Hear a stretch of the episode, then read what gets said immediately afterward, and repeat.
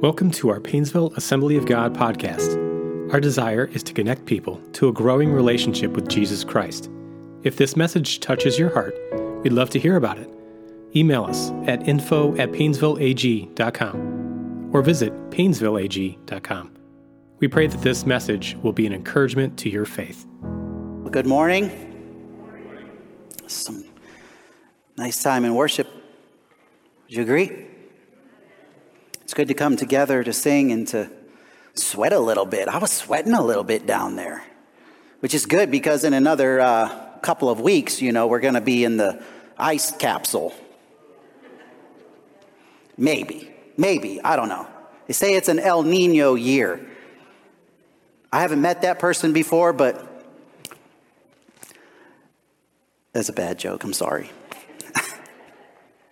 Supposed to be a little bit warmer, but I, I, don't know. We'll see how it all works out. We are here in Ohio, so anything is possible. Hey, all things are possible in the state of Ohio. You know that's our motto, right? All, with God, all things are possible. That's great. Hey, so this morning we're going to start a new set of talks, and it's titled, What Would You Do? Faithfulness in trying times. Now, if you've lived for more than 30 seconds, you know that we live in a time that is trying. There are difficulties in our life. Yet, we have been called as sons and daughters of the Most High God to live a life of faithfulness, to live a life of trust. And so we're going to be looking at a few of what the Bible has kind of given us as people that we see take this challenge, this question of what would you do, to the next level, maybe. As a way for us to look at our own lives and see how we can drill down and answer this question for ourselves. Because here's the thing what, what would you do? Where would you go? How would your life look? Or would it look any different at all if we really knew that for those who love God and all things work together for good, for those who are called according to his purpose? What would you do if you knew that God's presence was always with you? No matter what. What would you do? You see, as Christians, we, we know these statements, that they're true. But often we fail to apply them in any concrete way. What, what would you do? What would I do if I knew, if I knew, knew, knew these things were true? How would my life look? You see, each week, this set of talks, we're going to unpack as I said, the story of some biblical characters living as if God's promises are actually true. I hope you got your set of notes when you walked in this morning. Uh, helps you jot some things down, and I believe it helps us to remember and put some of these things into practice. Today, we're going to be spending some time looking at the life of Abraham and the journey of faith and trust that God put him on. And I think as we do this, I bet we're going to find out that there's a lot more of us here in this room that feel very similar, that can relate to Abraham. My ultimate hope for us today is that God continues to speak to you and I regarding our trust in Him and that we're encouraged to pursue this question even more of what, what would you do? Not what are you doing currently? Not what measure of faith or what measure of trust or what activation do you have in your life right now, but what would you do? What would you do? I ask this question to a lot of young adults because I've spent a lot of time around young adults, and I feel it's a question that really helps to challenge their life. But what would you do if you knew you could not fail? It's a compelling question.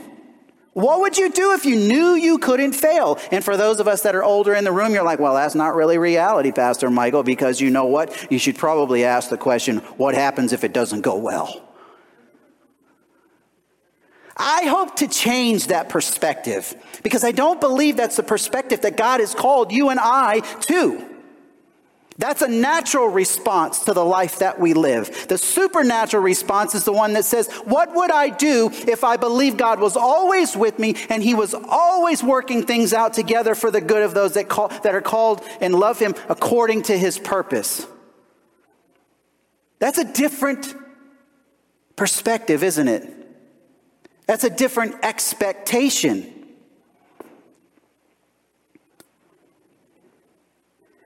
For this, as I said, we're going to be looking at the life of Abraham. We're going to be in Genesis chapter 12.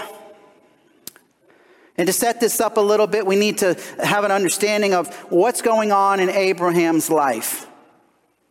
You see, Abraham is with his wife, Sarah, his nephew Lot, and his father, Terah, and they're headed to Canaan. And the scripture tells us briefly that just before they got to Canaan, they stopped in Haran. And they'd wind up settling there for some time. And it's in this time that Terah, Abraham's father, dies. And I think it's important for us to not skip over this very human element. You see, if you've had to deal with loss in any kind of capacity, particularly somebody that's close to you, it's rather derailing. It's rather all consuming. It takes a moment of your life. In many circumstances, in that time in grief, we can wane in our faith and in our trust, and we ask a lot of questions. And it's a very real and it's a very understandable position. You see, we were not made to handle death. We were not made to handle anything other than a perfect existence. And so anything that comes against that gives us trouble, gives us stress. How do I know that? Well, I, like many of you, believe that the creator of the universe, God, Jehovah, created a world originally that was perfect and it was good. If he had meant it to be a different way for us to be able to trudge through the grief and pain of loss, we would have started that way.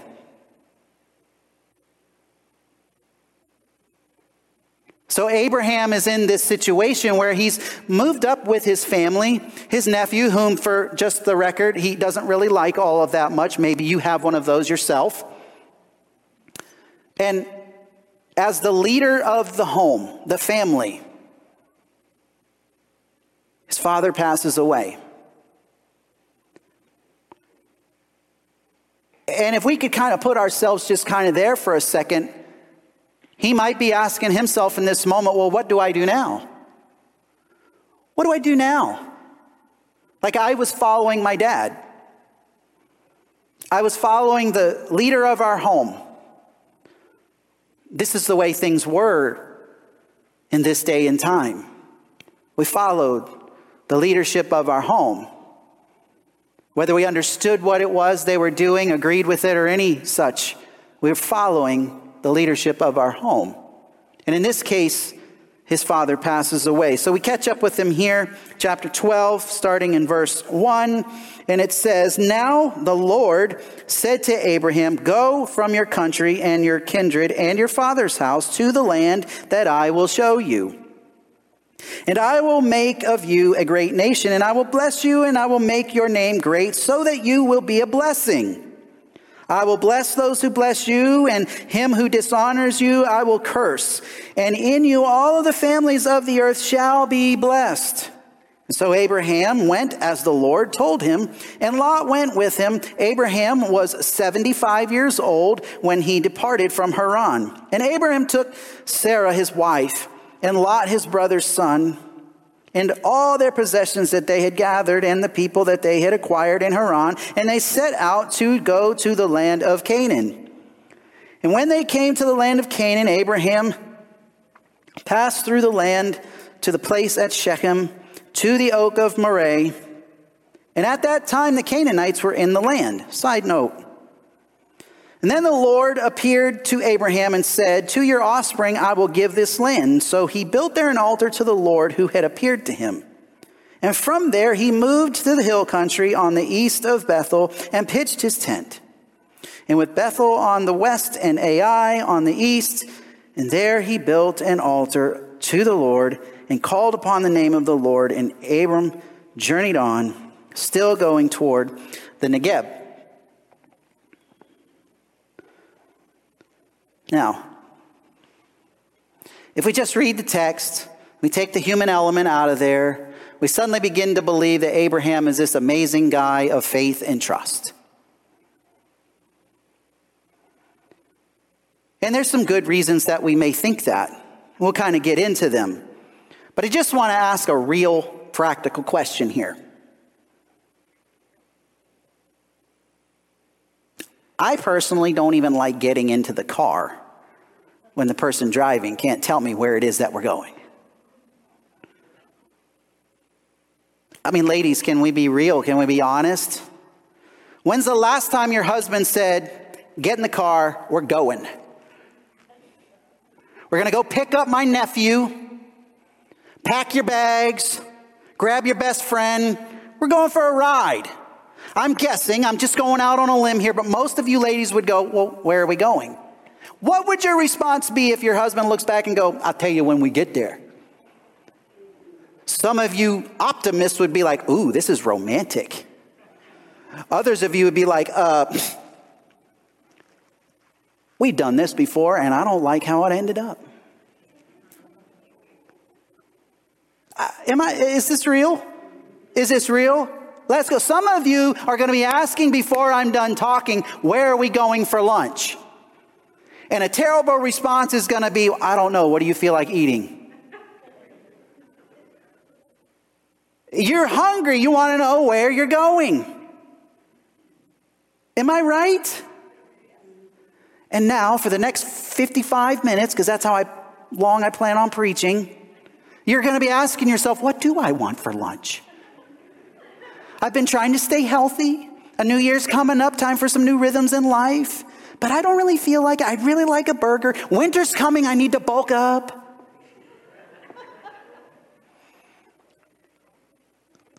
But this is the challenge.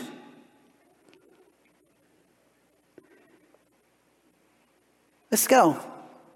We're going to go to a place. I'll show you when you get there. Let's be honest. Not many people just go along with this kind of reasoning.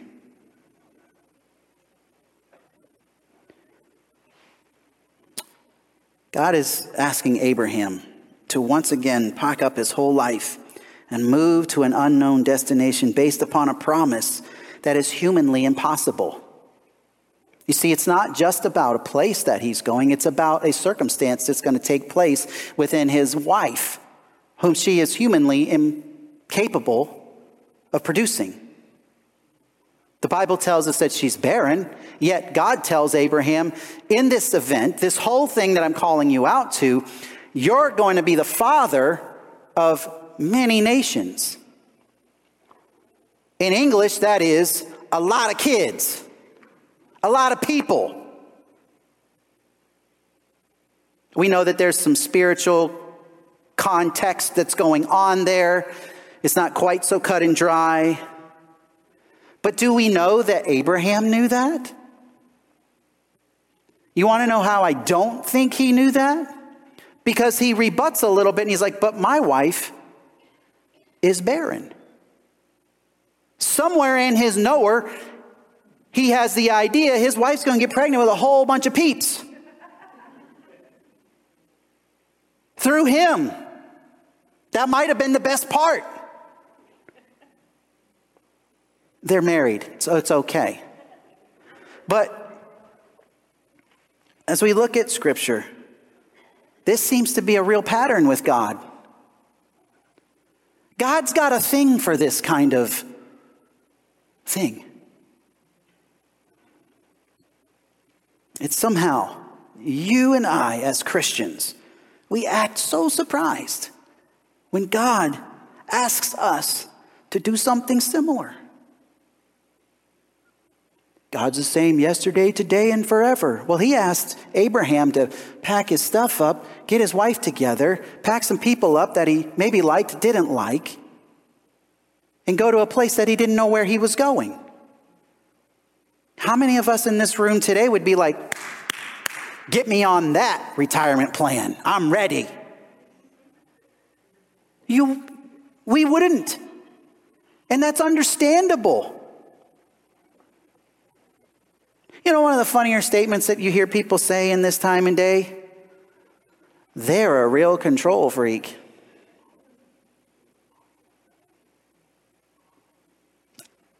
Moment of confession. Aren't we all, to some degree, a bit of a control freak? I want to know where I'm going. I'm not even so sure that I'm 100% on board all of the time when I know that it's God and He's like, do something crazy. It's like, really? Can you just stop with this already? Can you ask me to do something normal for once? Does it always have to be a matter of complete trust and complete faithfulness? Do I always have to feel like I'm going to be standing there with all of my clothes off in front of a crowd of people?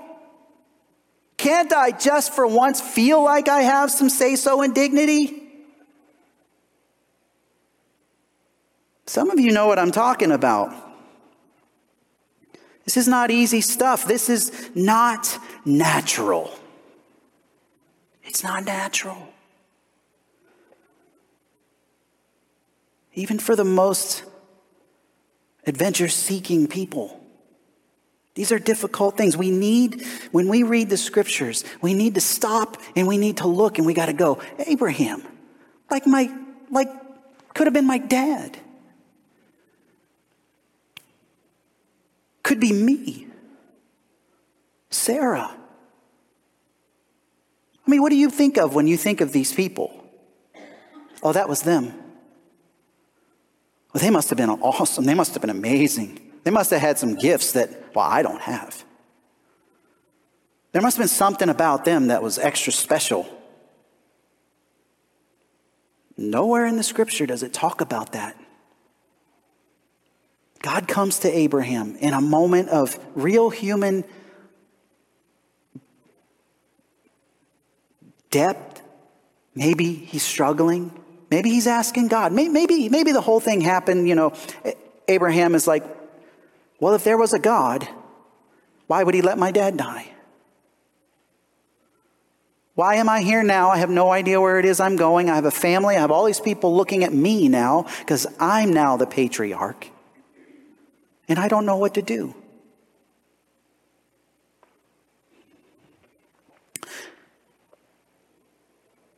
Abraham was called to accept God's leading even when he wasn't sure where he was going. And at times, our walk as believers will demand that we walk in faith through obedience without any additional knowledge. Something to notice also is that Abraham's previous relationship with God is almost unknown. Why does this matter? Oftentimes, when we look at others. Maybe we see God's done an amazing work in their life and they start telling you about the crazy thing that they feel like God's calling them to do. And there's a big part of us that wants to leap into faith and be like, I'm with you, man. God's got this. You're going to do great. It's going to be amazing. But there's this small little piece that's remembering how they used to be. And you're going, hmm. You know, I'm just going to sit back and I'm going to watch, see how this plays out. It's a place for us to really encourage one another, but because we see the track record, we oftentimes want to hold some of that back a little. We don't want to appear foolish that we forwarded somebody in something that seemed kind of crazy.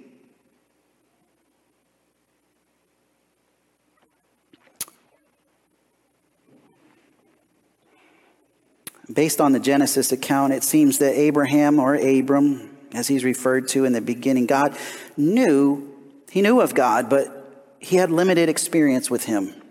So, two things that, that we see here that are going to carry us forward for the rest of this time together is number one, his willingness to immediately follow God it does say something about Abraham's character. Whether or not he felt like he didn't really have any choice, maybe it was the best offer on the table for him at the time. We don't know exactly what propels Abraham to respond, but what we do know is how quickly. How do we know this? Well, if we read this in English, it just sounds like God comes to Abraham. He tells him, hey, this is what's going to happen. And Abraham starts to put the pieces together. He calls his financial advisor and he says, hey, listen, I need you to find me a place. I don't know where it's going to be, but just get on the interwebs and let's uh, put together a plan. Make sure I've got, you know, the transfers in the right place. Because you know, Sarah, she's not going to be happy. She's going to need to know that she's taken care of in all of this. And Lot, you know him. So just help me out here. I'll be calling you, I'll be in contact. This isn't what happens. This isn't what Scripture tells us at all. If we track this into the book of Hebrews, chapter 11, verse 8, it says that it was by faith that Abraham obeyed when God called him to leave home and go to another land that God would give him as his inheritance. On its face, it looks just like that when God called him. If you dig into this, Hebrew has a way of putting word pictures together. And in this particular picture, it tells us that it was actually while God is speaking, Abraham already starts making his moves. He doesn't put a business plan together. He doesn't put any of that together. He just starts doing, just starts going. It's immediate. As he hears the voice of God, the translation would pretty much be as he hears the voice of God. Now, for those of us sitting in this room, this is really important because isn't that where you find the place in your life where you have the most confidence in God? Where, where you are willing to do just about anything. It's when you hear the voice of God, right? Because God knows how to speak to his kids. You know when it's God, He's talking to you. That's what the Bible says. My sheep will know my voice. So when God begins to talk to you, you identify this is God speaking. I, I then, the best course of action for me is to start moving. Start whatever it is that He's asking you to do. Because here's what happens, and you've experienced this, I've experienced this, that when a day goes by, a week goes by, a month goes by, maybe a few years goes by, you remember that time you had with God and He was calling you, but you waited. You tried to get the plan together. You tried to make sure you looked smart. You didn't want to appear foolish. You needed as much support as you could get from your family and all the people around you. And before you know it, you're on the other side of that call and you're going, ah, maybe it was God. May, maybe. I mean, I don't know. Life's so different now. Maybe I was hearing things. Have you ever been there? There was a moment in time when you knew it was the voice of God and you would just go and you would do it. That's a very important place.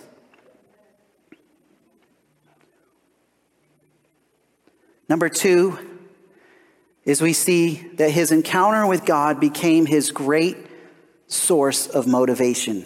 That's so important for you and I. I have so many different things that motivate me. But I get it right more often when it's just my encounters with God that are my source of motivation. You know, getting up in the morning and going to work for a good solid paycheck and being smart so you can provide well for your family, all of those things are great. But you know what happens if money becomes your motivator. Scripture tells us that you can't have two masters. And eventually you wind up serving one over the other. It's, we all get there.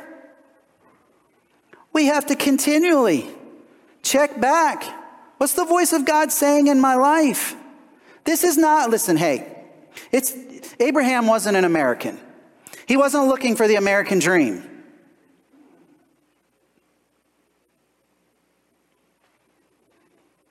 He wasn't. He had an encounter with God. He wanted to follow the plan that God had for his life. In some case, you might say it might have been easier. You could say maybe he had less distractions. He didn't have scholarship options on the table. He wasn't worried about whether or not he could make it in the NFL. Maybe.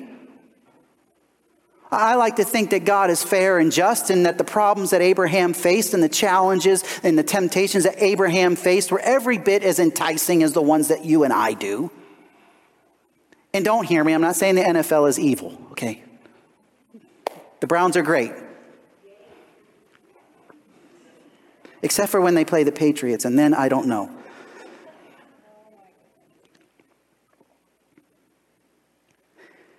See the encounter that Abraham has with God. It couldn't have been this mundane little, let's just go to second service on Sunday morning, let's sing a few songs, and let's go to lunch and hold it together. All good things, by the way. We're really better off when we come to the house of God with one another, expecting God's going to do amazing things in our hearts and in the lives and in the hearts and minds of the people that we're sitting in the aisle with. His encounter with God became his greatest source of motivation. Couldn't have been just simple, some mundane moment that he had with God that motivated him in the face of adversity and the time of waiting that he would have to go through. You see, it's not just any promise, it was a promise from God. He understood that his calling would not just benefit himself, and hear me now, it would cause blessing for many others as well, for generations to come.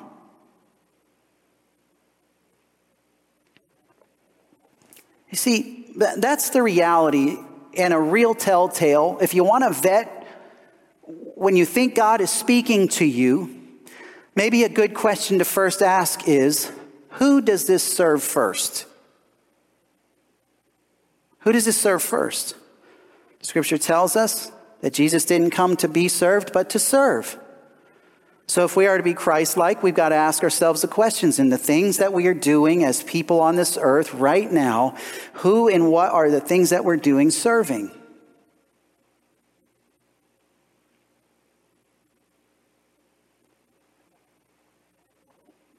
He gave Abraham this knowing and this understanding hey, you're going to inherit something. But a real key to it is it's going to be a blessing for generations, for many others. And Abraham probably didn't really fully understand exactly what all of this entailed or meant.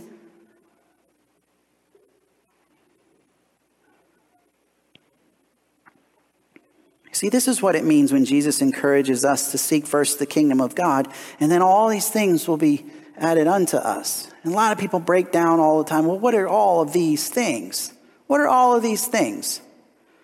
Well, in Abraham's life, he's 75 years old. He probably had a few things by now. Abraham became a vagabond living on a prayer. It was probably one of his favorite songs by Bon Jovi, by the way.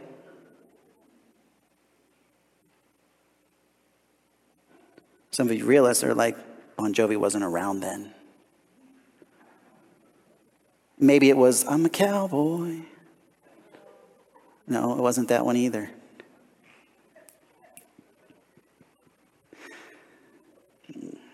Seventy-five years old. I don't know if it was any easier for him than it is me at forty-five. Or am I forty-six now? Forty-six. Ah, well. 45 was a little more impressive. 46 doesn't mean a whole lot. 47 will be cool because that's one of my very good friend's favorite numbers. I'm not really anticipating getting there. I'm just saying it's going to be cool. I'm already going to text him. I'm like, I'm 47. Some of you are like, look at this young buck. Abraham became a vagabond living on a prayer, the promise of being the father of many nations, none of which became his before he died.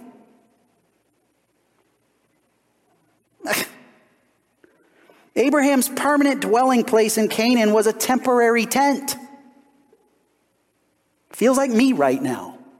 If you know my story, you know where that reference comes from. So, what are the these things, since God is the one who never changes, the these things was back then too. These things for Abraham became the unique encounters that he would have with God throughout his life and a promise that would bless generations. Those were the these things. Follow me, and here's what will happen. It's better than that, by the way. We're going to find out why. Quick question. If that was the deal God were making with you and I today, would you take him up on it? Follow me. And after you die, the thing I ask you to do will actually have its best result.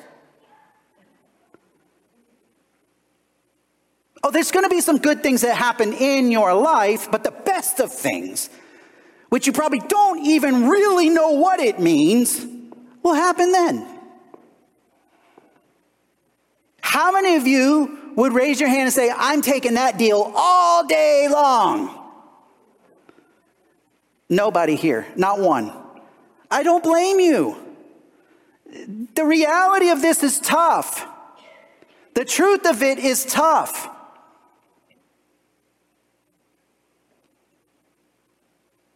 Go to a place. I'll let you know when you get there. Come on, guys. Faith as ascribed to Abraham in Genesis chapter 15, verse 6, it says, And Abram believed the Lord, and the Lord counted him as righteousness because of his faith. Now, this includes obedience rooted in a willingness to trust. N.T. Wright says this faith here is not a general religious attitude to life. It's not simply believing difficult or impossible things for the sake of it, as though simple credulity was itself a virtue. The faith in question, as becomes increasingly clear through the chapter, this one that we're reading, is the faith which hears and believes the promise of God, the assured word from the world's creator that he is also the world's redeemer, and that through the strange fortunes of Abraham's family, he is working to build the city which is to come. That's what he's calling Abraham to. Probably way over Abraham's head. Thomas Chisholm was a 20th century hymn writer known specifically for Great is Thy Faithfulness. And in a letter, Chisholm writes, My income has not been large at any time due to impaired health in the earlier years, which has followed me on until now although I must not fail to record here the unfailing faithfulness of a covenant keeping God, and that He has given me many wonderful displays of His providing care, for which I am filled with astonishing gratefulness.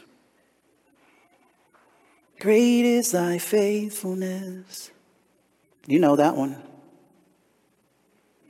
Abraham allowed for God to work in and through him because he trusted God's faithfulness. He, he fumbled really badly from time to time.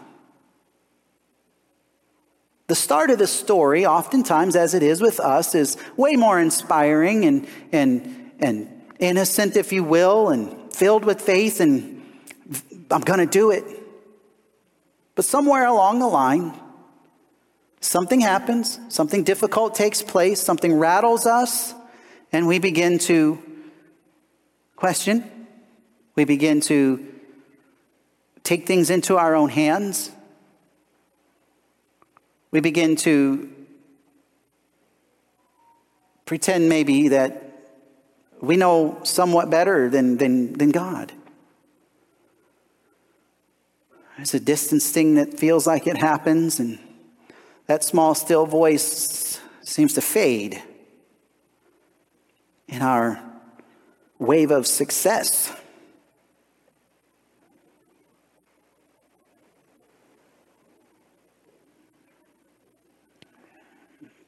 Genesis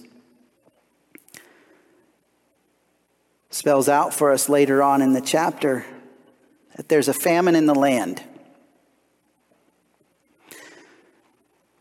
And Abraham decides to tell his wife, hey, listen, man, things aren't looking too good around here. I mean, we're, we're doing sort of okay, but the reality is, is there's a food shortage. And you know how those things go. People get all like, ooh, crazy, and they put a run on toilet paper at Walmart, and it gets rough. So, I think what we should do. I mean, I know ultimately God's taken us to this great, this great destiny. But right now we need to take care of business. We're going to go back to Egypt just, just for maybe a little bit. I, I don't know how long this is going to be, but the reality is, is Sarah, I married you because one, you're really good looking. Two, you are so intelligent. But if he knows, if Pharaoh knows that you're my wife, I probably won't get an audience with him. I may not be able to deal with him. And this is what we really need to be able to do right now because life's rough. Go see the big man back in Egypt, work a few deals. Just tell him that you're my sister. He'll like you, trust me. Most would.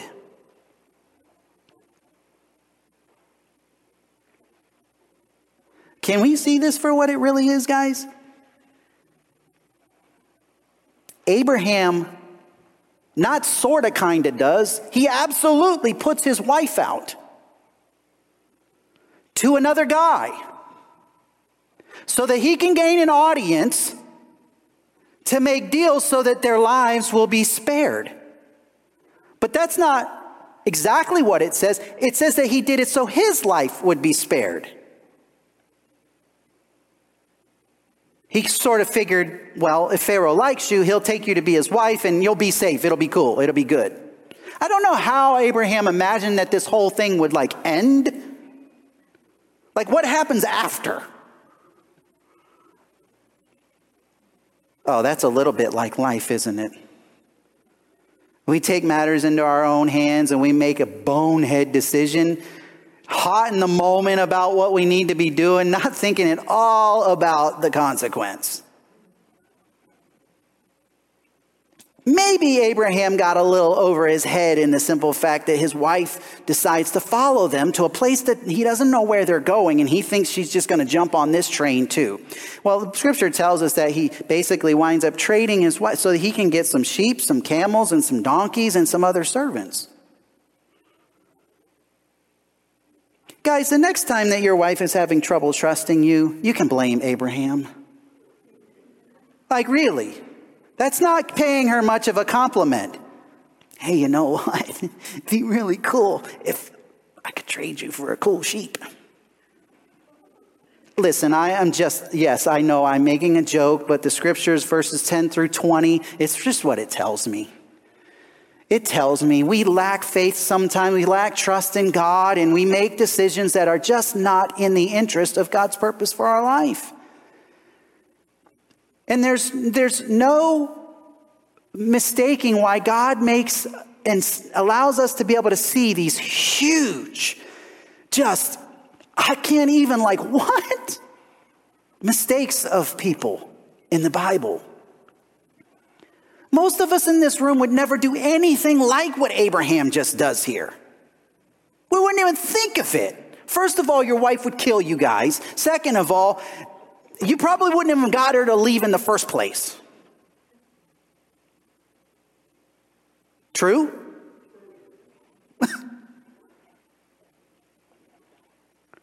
Genesis chapter 12, verse 5 through 7. Where are we going here? We're retracing. I want to retrace because there's four things, four areas, four places, one act that I believe can help you and I begin to more wholly answer this question in our own life of what would you do? You see, I realized as a young person when I asked the question, what would you do? What would you do? You see your life, you see it in this picture of, I've got my whole life ahead of me. And so this question feels exciting to me. I'm excited about this idea, but it's important that those of us that are a little more seasoned in life realize that we're not telling a story about a 20 somethings who just graduated college. We're talking about a dude who's 75. It's important that we say, well, like in Bible times, that wasn't that old. Well, well, then why does scripture tell me he's 75? Just to put that in there? I don't think so. I think God knew that in 2023, 75 would be about the time where you pack it up, you get all your things in order because the pine box isn't far from your sight. So you pretty much decide life's close to over. No need in like asking this question, what would I do? I've done that. But that's not the God you serve. It's not the one that you signed up with. It's not the one that I've signed up with. God wants us to continually ask ourselves this question no matter where you are in your journey with Him. What would I do if I knew God was with me? And can I tell you, unequivocally, God is with you. God is for you. Come on. You need to take that to the bank. And when you get there, there's going to be some things that you're going to get an opportunity to do.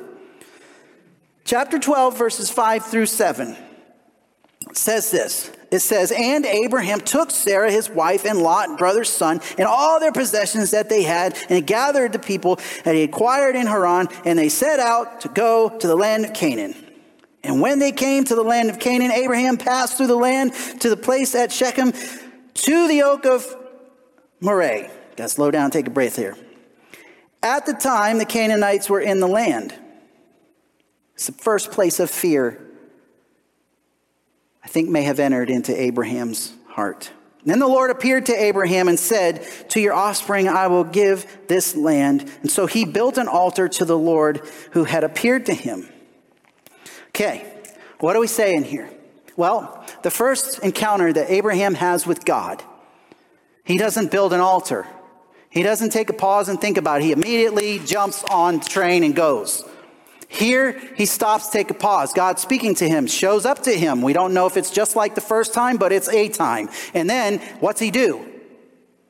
Builds an altar.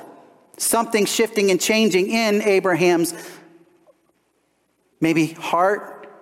He's seen some faithfulness of God. He builds an altar.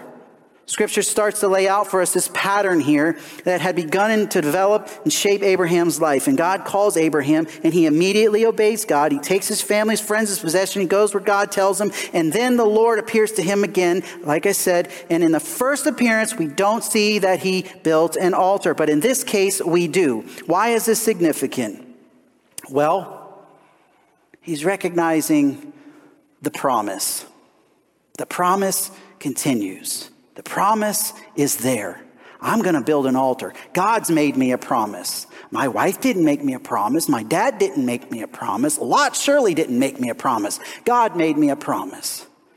For that, I'm going to build an altar. Is there something of significance for them in this time to building altars? Absolutely. It said to the whole of people that was around, I'm for this God. He called me. The semblance of it these days is no different. You build an altar in your life, you take a stand and you say, you know what? God's promise is yes and amen to me. I'm going to move forward in it. It doesn't look like it should right now. It isn't fully developed. The plan isn't all in place. Hey, it might not even be all done until after I'm dead. But guess what? God's promise is sure and it's true. And for that, I will worship him. For that, I will praise him. Builds an altar of a promise. You see, the truth is, is that no, it's no different for you and I. And when we walk in faith, leaning on the unchanging, never failing character of God, we will see him show up time and time again. And the Bible tells us that this promise is sure. You can take it to the bank. And when you get to the bank, build an altar. Don't forget that part. When it's time to cash in the goodness of God, build an altar. Not because He needs it, but because we do. We need a constant reminder. It was Him that called us. Not to go back to Egypt, but to move forward. Let's keep going. Chapter 12, verse 8 says, from there, he moved to the hill country on the east of Bethel and pitched his tent with Bethel on the west and Ai on the east. And there he built an altar to the Lord. And he called upon the name of the Lord.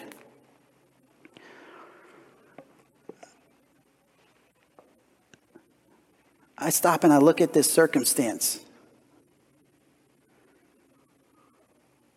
He goes, he's built an altar. God's called, and he keeps moving forward. And here, again, he builds an altar. What's this about?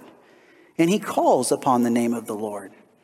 There's constant communication that's happening in the heart of Abraham in connection with God. We don't know exactly what Abraham's relationship with God looked like before this call comes to him when they're hanging out after his dad dies. But there's a progression of altar building and calling out to the Lord that appears to be happening here. There's a definite pattern that Scripture is laying out for us, not for nothing. It's to help you and I, it's to show us this is a pattern that's sustainable in our life. This is one that if we put into practice, it can help us because it's not that there will not be issues. There will be. There will be difficulties. You're going to need altar time. We're going to need to know what it is to be able to call upon the name of the Lord. You know, you get people all the time like, well, I'm just not that kind of a person. I'm not this and that. Man, I'm going to tell you what. Don't tell me who you are until you get in that place where you've never been. You find a whole new meaning to what it looks like to call out on the name of the Lord. And you know in your heart of hearts, man, you need a new place of intimacy, a deeper place of desire with your relationship with Jesus. There's no better place to be when you know that all you have is God. It's certainly not a humanly comfortable place to be, but it is the best place for us to be.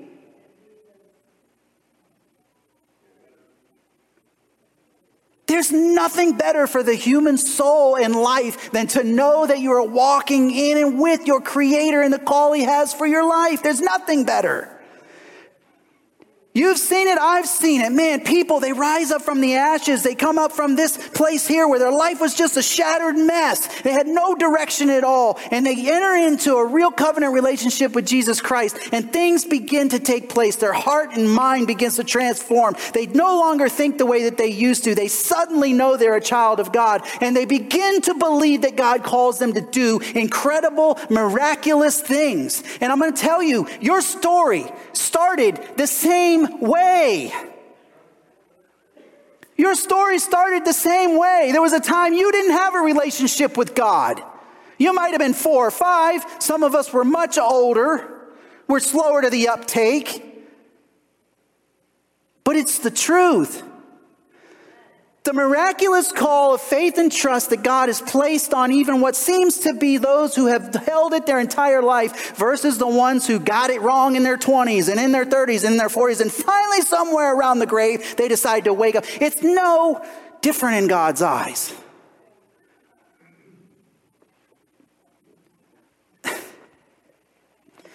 Abraham's status is unchanged with regards to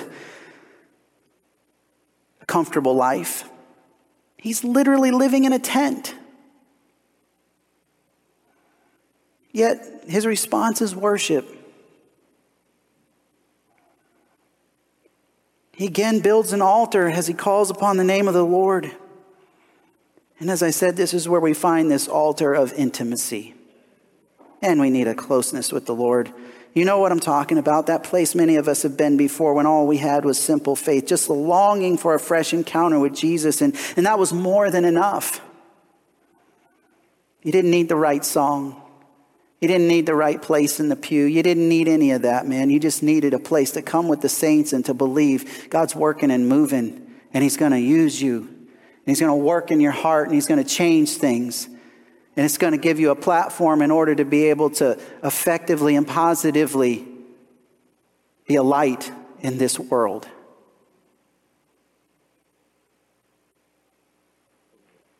Pessimism has no place in the heart of the people of God.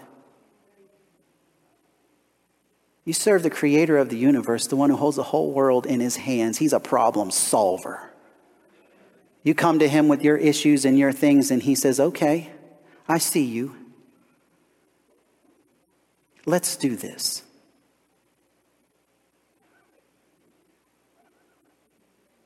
Remember when we didn't used to complicate it with religiosity and traditions and preferences? You remember that day? I love that day. When the altars were all messy and you were like, oh my gosh, I don't even, I don't even care no more. God, you just do whatever you want to do. Oh, I'm sorry, did I get some of that on you? You know what I'm talking about. Was that not the best place of your life? Don't you want a taste of that intimacy again and again and again and again? Can I tell you? That's not just an experiential thing that happens on a one time whim. No, don't get it twisted. Abraham's pattern here shows us that this is something that the people of God who are seeking to walk in faith and trust in Him need to have access to on the daily.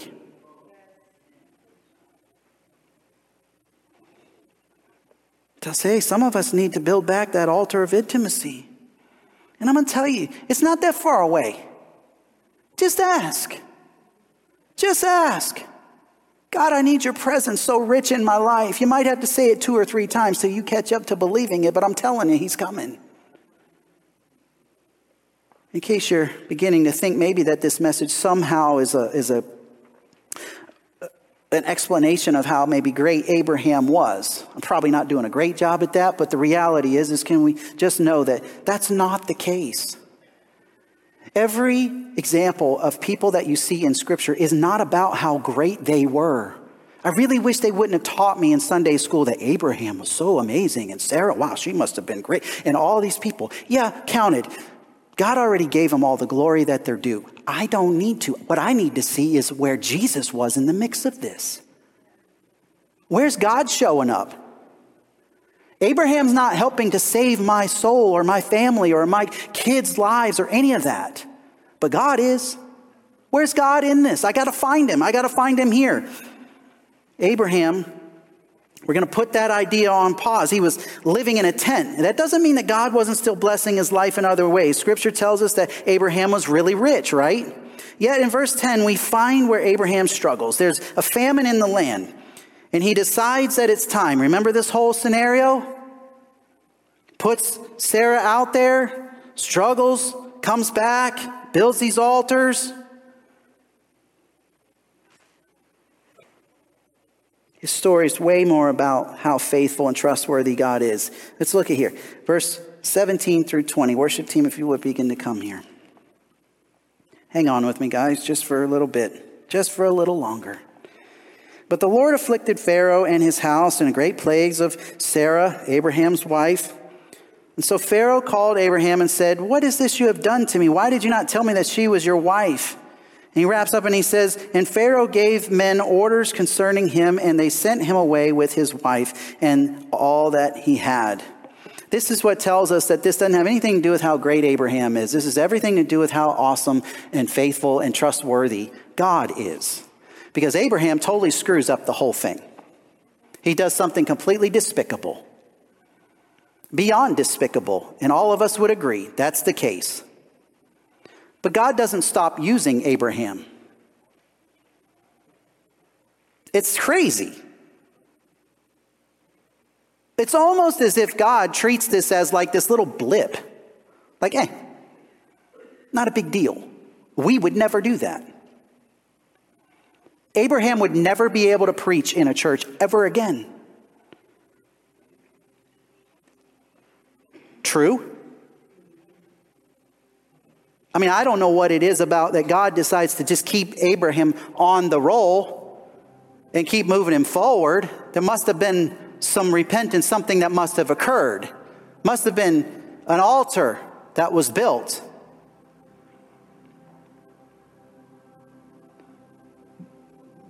But it's the grace of God that sees Abraham through, and it's the same grace that sees you and I through.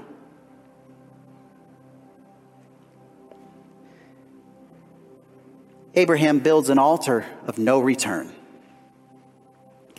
Abraham says, You're right, God. That was a real bad move. He goes back. He goes back to the place Scripture tells us of where it all began, where he originally built an altar is essentially what the scripture tells us, where he built an altar first. And he, guess what he does? He builds again an altar and he calls out to the Lord.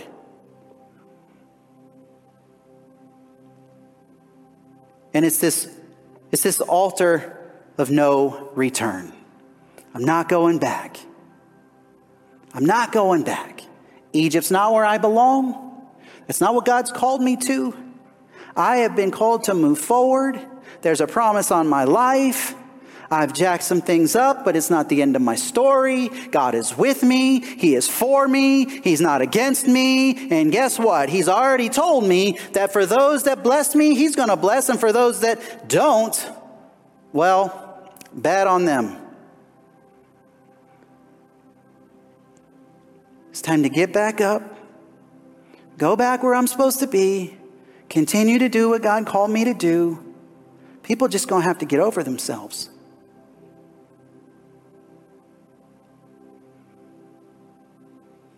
Hmm. Over the next several verses in chapter 13, we see the conclusion of this part of Abraham's story. As him and his nephew Lot, they split up and they go take different parts of the land. And there's this amazing part in chapter 13, verse 14 and 17. And it says that the Lord said to Abraham after Lot separated from him, Lift up your eyes and look from the place where you are, northward and southward and eastward and westward. For all the land that you see, I will give to you and your offspring forever. I will make your offspring as the dust of the earth, so that if one can count the dust of the earth, your offspring also can be count, uh, counted. Arise and walk through the length and the breadth of the land, for I will give to you. And so Abraham moved his tent. he came and he settled by the oaks of Mamre, which are at the Hebron, and there he built, you guessed it, another altar. Stand with me this morning.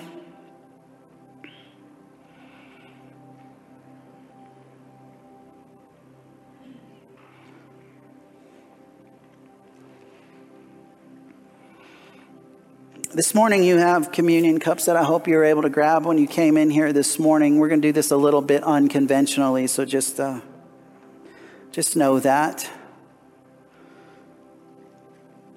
You see here, what is this altar that Abraham builds? We got the altar, the promise, the altar of intimacy, the altar of no return. But something real important that helps us so much in our life is we choose to walk in faith and trust in God. It's the altar of possession. You see, when you and I lay it down, and we know that we know that it doesn't matter all of the things, it's all about Jesus. It's all God's, anyways. My ability to earn, my ability to do whatever, the gifts, the faith, the trust, the grace. It all belongs to God. I can build an altar and say, you know what? I'm yours, God. I'm yours, and everything I have is yours. And without you, none of it exists anyhow. And we hold the things in this life loosely and we grab on to the presence of God. That's what helps us to walk in faith. That's what helps us to ultimately trust God. See, our lack of faith and trust in God isn't about God. It's what we know we're capable and incapable of doing. And we tend to judge God and his abilities based on our ability.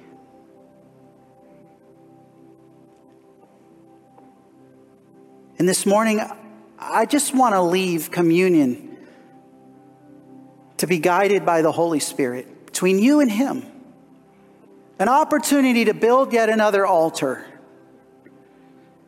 And maybe you have a new one, and I'd love it if you'd send me an email this week and say, The Lord called me to build this altar.